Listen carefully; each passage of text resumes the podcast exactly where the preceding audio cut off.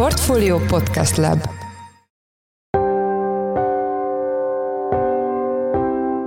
Mindenkit üdvözlünk, ez a Portfolio Checklist augusztus 8-án kedden. A mai műsor első részében az inflációval foglalkozunk. A KSH kedd reggel publikálta a pénzromlás júliusi mértékét, ami végre bekerült a lélektani 20%-os szint alá. Hát, hogyha megnézzük a részleteit a most közzétett adatoknak, akkor az látszik azért, hogy van néhány tétel, vagy néhány alkategória, ahol még nem dőlhetünk hátra teljes mértékben. Ilyen például a feldolgozott élelmiszerek nélküli maginfláció. A témáról Árokszállási Zoltánt, az Ekidor vezető elemzőjét kérdezzük. Adásunk második részében maradunk az árakkal kapcsolatos folyamatoknál, a gabona árak ugyanis hiába csökkennek, ebből a vásárlók nem igazán fognak semmit sem észrevenni, már persze azt várnák, hogy így a kenyér ára is csökkenni fog. Ezzel kapcsolatban Braun Müller Lajos, az agrárszektor főszerkesztője lesz a vendégünk. Én Forrás Dávid vagyok, a Portfolio podcast szerkesztője, ez pedig a checklist augusztus 8-án egy rövid szünet, és jövünk vissza.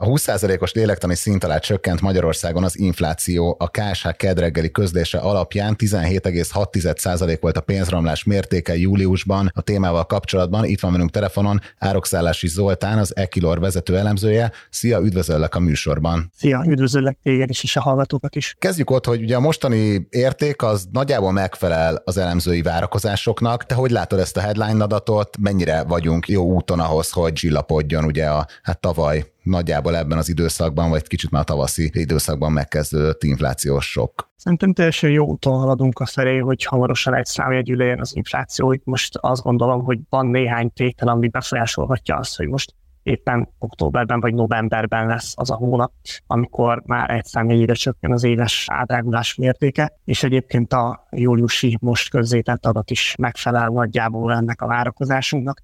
De egy-két dolgot esetleg érdemes kiemelni, ahol az irányt eltaláltuk, de nem olyan mértékű volt az árváltozása, hogy ezt gondoltuk korábban. Például az élelmiszerek az általunk látnál is jobban estek, meg a tartós fogyasztási cikkek árában is egy erőteljesebb csökkenés volt, mint amire számítottunk. Ugyanakkor például a háztartási energiánál az az emelkedés, ami, ami bekövetkezett, ott, ott nem számoltunk egy ekkora növekedéssel, de igazából ezek a mértékek összességében mi ugye 17,7%-ra számítottunk, 17,6% lett a végső adat, tehát nem számít meglepetésnek. Milyen kockázatok maradtak még a, a pályában? Ugye most már ti is ezt prognosztizáljátok, de ugye az elemzői konszenzus is az, hogy most már tényleg az év végére, vagy akár már korábban elérhető az egyszámjegyű infláció, de mik azok a kockázatok, amik továbbra is benne vannak a rendszerben? Hát, hogyha megnézzük a részleteit a most közzétett adatoknak, akkor az látszik azért, hogy van néhány tétel, vagy néhány alkategória, ahol még nem dőlhetünk hátra teljes mértékben. Ilyen például a feldolgozott élelmiszerek nélküli maginfláció,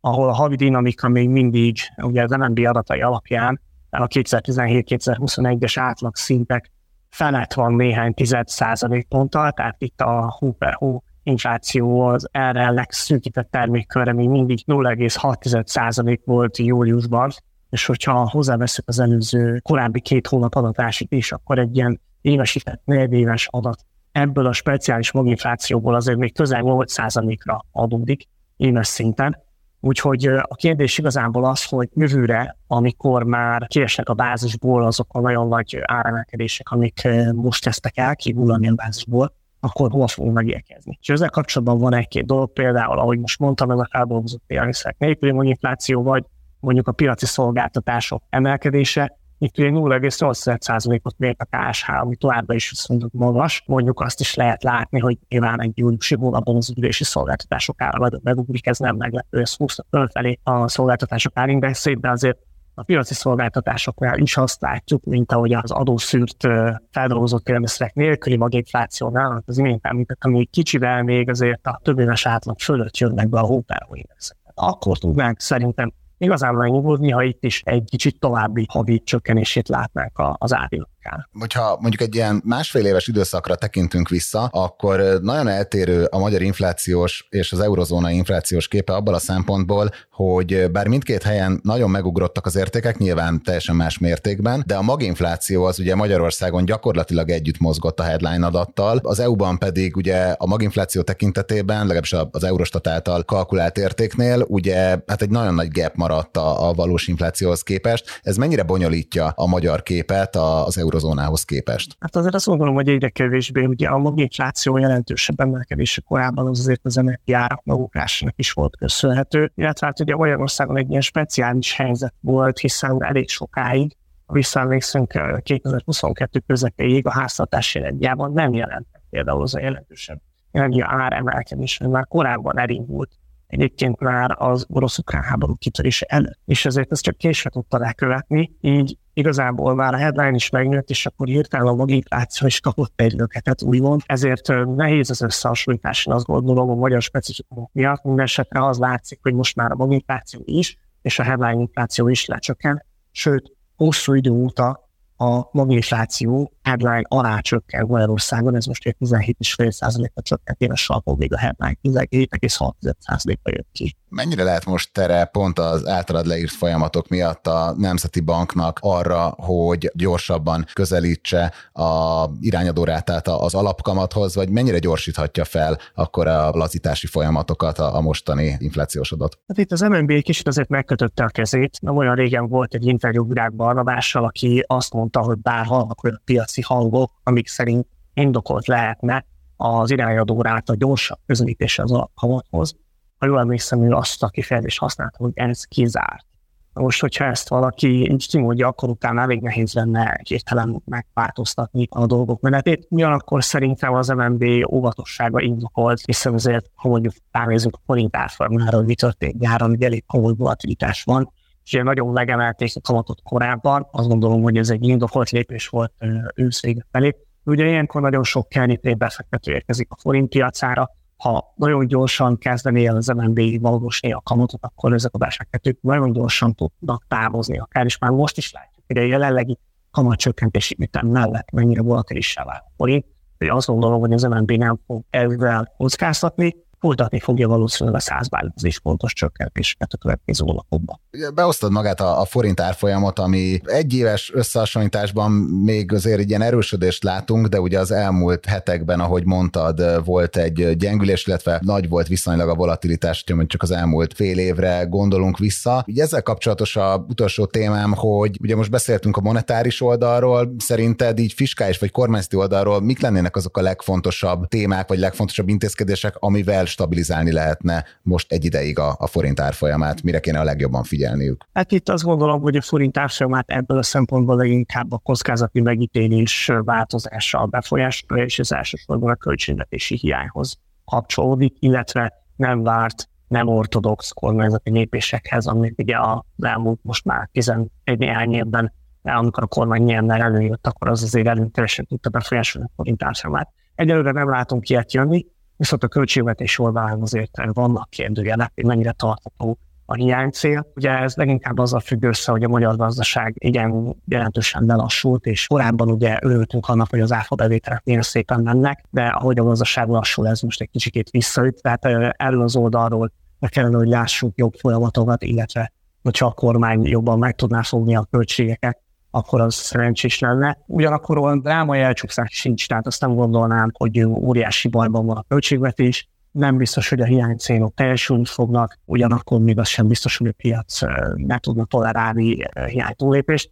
Tehát leginkább, hogyha a forint árfolyamát nézzük, akkor a kormányzat oldaláról a költségvetéssel kapcsolatos lépések lehetnek érdekesek. Igen, ezzel kapcsolatban biztos, hogy érdekes szeptemberünk lesz, hiszen most már pár hete Varga Mihály talán be is jelentette, hogy akkor lesz valamilyen típusú felülvizsgálata az idei büdzsé folyamatainak is. Úgyhogy hát ezt a témát biztos, hogy folytatjuk. Az elmúlt percekben Árokszállási Zoltán, az Ekilor vezető elemzője volt a checklist vendége. Nagyon szépen köszönjük, hogy a rendelkezésünkre álltál. Én is köszönöm, sziasztok! Hiába a gabonaárak csökkenése, mégsem számíthatunk arra, hogy a kenyér ára is követné ezeket a folyamatokat. A témával kapcsolatban itt van velünk Braun Müller Lajos, az agrárszektor főszerkesztője. Szia, üdvözöllek a műsorban! Szia, én is üdvözlöm a hallgatókat. Szerintem kezdjük ott, hogy az elmúlt időszakban milyen dinamikák jellemezték magukat a gabonaárakat. Hát én ott kezdeném, hogy tavaly ugye egy nagyon nagy emelkedést éltek meg a terménypiacok, amit egy fűtött ugye az a bizonytalanság is, ami ugye az orosz-ukrán háború nyomán elterjedt a piacon. Amikor kitört a háború, akkor ugye nem lehetett tudni pontosan, hogy milyen lesz a kínálat a gabonapiacokon. Mindenki egy kicsit egy így pánikolt, hogy tulajdonképpen a, az ukrán, és azért tegyük hozzá, az orosz gabona sem jut el a világpiacra, legalábbis nem abban a mennyiségben, amennyit a piac igényelne, és akkor ez okozott egy pánikreakciót, amit aztán valamelyes tudott tompítani, az, hogy a, a felek, a háborúzó felek megegyeztek a Fekete-tengeri Gabona egyezményben, erről ugye beszéltünk a múltkor. Itt volt némi szkepticizmus, de aztán kiderült, hogy ez, a, ez az egyezmény azért hatékonyan tudja segíteni azt, hogy a piacok nagyjából zavartalanul működjenek, ha nem is az eredeti mennyiségekben, tehát a békeidős mennyiségekben, de azért elég nagy mennyiségben kijutottak a, a termények a világpiacra, és az okozott ugyan problémát, hogy a nagy termőterületeken az északi féltekén tavaly nem voltak túl jó eredmények, ugye emlékezetes a tavalyi asszály, és emiatt is, meg a magas inputárak miatt, ugye műtrágya ára, energiaár megdrágult, tavaly év végén egy egészen kirívó terményár szintet értek el a piacok, tehát akár a búza, az árpa, a kukorica esetében egy rendkívül magas szintet, tehát ilyen 150 ezer forintos tonnánkénti árakról is lehetett beszélni, ezt a szintet érték el, és nagyjából mindenki arra számított, hogy ha csökkenés következik is be, akkor az nem lesz olyan túlságosan nagymértékű, tehát tartósan drága terményekre kell berendezkedni. És nem ez jött létre, hanem úgy néz ki, hogy ugye a, a Fekete-tengeri Gabona Egyezmény, ami egészen a közelmúltig fennállt, az északi féltekén most várható jó eredmények, Európában és Észak-Amerikában várható jó eredmények, és még más tényezők miatt is. Egy jelentős gabonaár csökkenés következett be. Itt bizonyos eltérő terményeknél eltérő mértékben, de lehet mondani, hogy nagyjából a felére esett vissza a gabona, vagy még lejjebb. Tehát például a búza ára az most olyan 60 ezer forint körül mozog, 60 ezer alatt is van, attól függ, hogy mondjuk takarmánybúza, tehát minőségtől függően. Az árpa ára még ennél lényegesen alacsonyabb, és a kukorica ár is egyelőre elég alacsony. Ráadásul ugye nagyon nagyok az átmenő készletek, tehát a tavalyi ukrán termés és a, a helyi európai termés is ben van még jelentős részben a raktárakban. Elég jó termést takarítanak be Észak-Amerikában, és Európában is várhatóan az idén, illetve hát a búza esetében ez már tulajdonképpen be is fejeződött, és ez a kínálati bőség egy nagy árcsökkenést eredményezett. És ugye erre az árcsökkenésre természetesen mindenki próbál alapozni, a fogyasztók is próbálnak arra alapozni, hogy akkor most várhatóan a búzából készült termékek csökkennek. Igen, hát nekem ez lenne a logikus, hogyha csökken a búza ára, akkor olcsóbban juthatunk kenyérhez, de hát ahogy ezt a bevezetőben is lelőttem, a te elemzésed arról szól, hogy ez hiába várjuk. Igen, ugye azt kell látni, hogy általában a fogyasztók úgy tekintenek mondjuk a kenyérre, a kiflire, a kakaós csigára, hogy azért az alapvetően lisztből van, és hát természetesen az anyag természetét tekintve alapvetően tényleg lisztből van, ez az egyik legnagyobb összetevője, de a termék árában ez sokkal kisebb tényező, mint bizonyos más tényezők. Alapvetően, amikor pékárut vásárolunk, és kifizetjük az árát, akkor a munkaerőt, ami ezt létrehozta, az energiát, amivel létrehozták, ezeket a tételeket fizetjük meg, a szállítást, logisztikai költségeket, és egyébként az adót tegyük hozzá, tehát az áfát. És ebben az árban a liszt ára az lényegesen kevesebbet tesz ki. Hát természetesen itt eltérő pékáruk esetében eltérő mértékről van szó, de mondjuk a kenyér árában, tehát persze a kenyérből is többféle van, fajtától függően ilyen 15-20 százalékot tesz ki a lisztára a végső fogyasztói árban. Tehát nagyjából azt kell, hogy mondani, hogy legfeljebb az ötödét. Ez egyébként komplexebb termékek esetében, most a komplexebb alatt olyat értek, hogy túrós, batyú, kakaós, csiga, burkifli, ez még alacsonyabb szint, és az egészen komplex, tehát az ilyen nagyon-nagyon minőségi, kifejezetten ilyen luxusnak tekinthető pékáruk esetében ez még sokkal alacsonyabb, akár 10% alatt is lehet. Tehát a búza ára az viszonylag kevéssé befolyásolja a pékáru árát, mert a pékáruban rengeteg olyan hozzáadott érték van, ami lényegesen nagyobb, mint egyébként az alapanyag értéke. most nem akarok nagyon elkalandozni, de ugye a lángos árán szoktak mindig ugye rugózni az emberek. Hát a lángos, a balatoni lángos egy büfében, ott sem az olajat meg a lisztet fizetjük meg, hanem ugye minden egyéb költséget, a munkaerőt, az energiát, a, a bérleti díjakat, amiket ugye az adott vállalkozó fizet. És hát hasonlóan van ez a, a PKR-nál is, és ezért ezek a tételek, ezek viszont nem csökkentek, hanem alapvetően növekedtek az elmúlt egy évben. Most az energia ára az ugye ez alól kivétel, mert az energia világpiaci ára, az természetesen csökkent az elmúlt egy évben. Ugye emlékezetes, hogy tavaly augusztus környékén volt például a gázára csúcsokon, de egyáltalán nem biztos, hogy ezt a, a sütőipari vállalkozók érzékelik, mert attól függ az, hogy ők mennyi energiaárat fizetnek, hogy mikor kötöttek szerződést. És ugye tavaly év végén, amikor ezek a szerződések újrakötésre kerültek, akkor ezek meglehetősen bizonytalan helyzetben köttettek meg. Nem nagyon lehetett tudni, hogy milyen irányba megy előre az energiapiac. Egy viszonylag hektikus mozgást írt le egyébként a gázár is, és valljuk be, hogy nagyon nehezen lehetett előre látni a folyamatokat, tehát nem nagyon volt más esélyük, mint megkötni egy adott pillanatban, vagy pedig azt mondták, hogy nem, ők adott piaci árat fizetnek, és akkor vállalják ezt a kockázatot. Mint kiderült, az utóbbiak jártak jól, tehát itt nagyon nagy mértékben egyébként a szerencsém múlott, hogy mikor kötötték ezeket a szerződéseket. Tehát az energia ár az nem feltétlenül jelenik meg a PK-ruba, tehát ennek a csökkenése nem feltétlenül jelenik meg.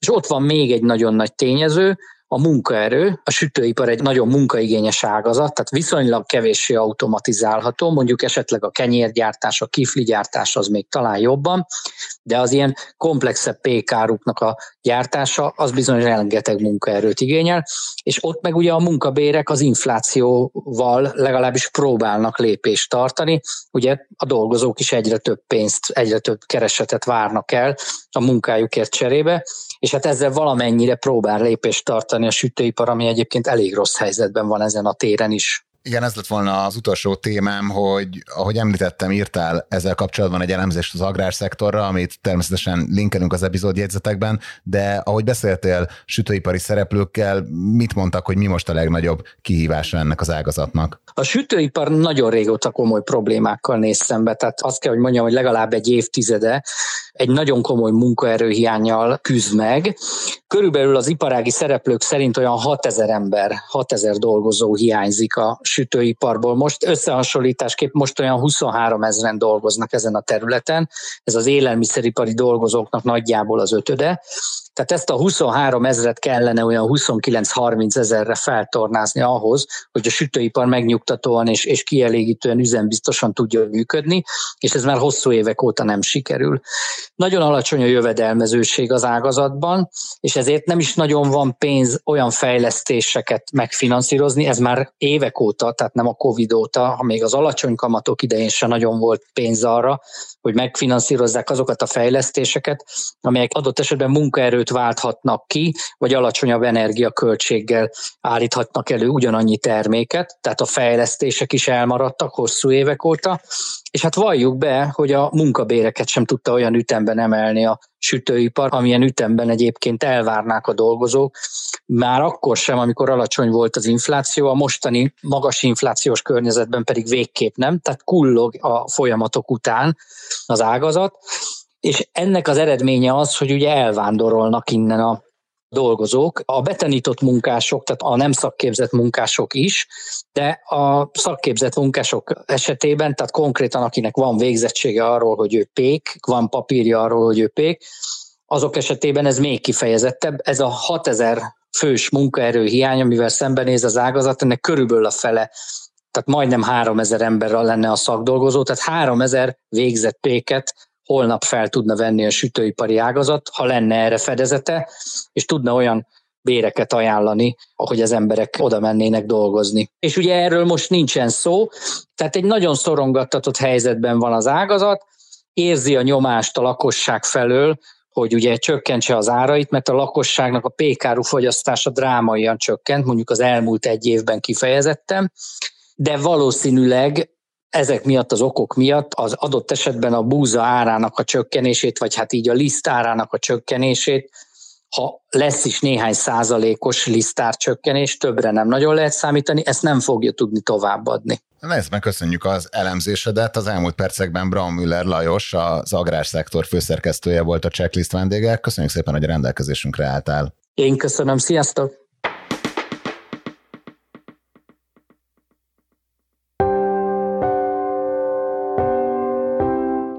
Ez volt már a Checklist, a Portfolio munkanapokon megjelenő podcastje. Ha tetszett az adás, iratkozz fel a Checklist podcast csatornájára bárhol, ahol podcasteket hallgatsz a neten. Ha segítenél nekünk abban, hogy minél több hallgatóhoz eljussunk, akkor arra is kérünk, hogy értékelj minket azon a platformon, ahol ezt az adást meghallgattad. A mai adás elkészítésében részt vett Bánhidi Bálint és gombkötő Emma, a szerkesztő pedig én Forrás Dávid voltam. Új adással holnap, azaz szerdán jelentkezünk, addig is minden jót kívánunk, sziasztok!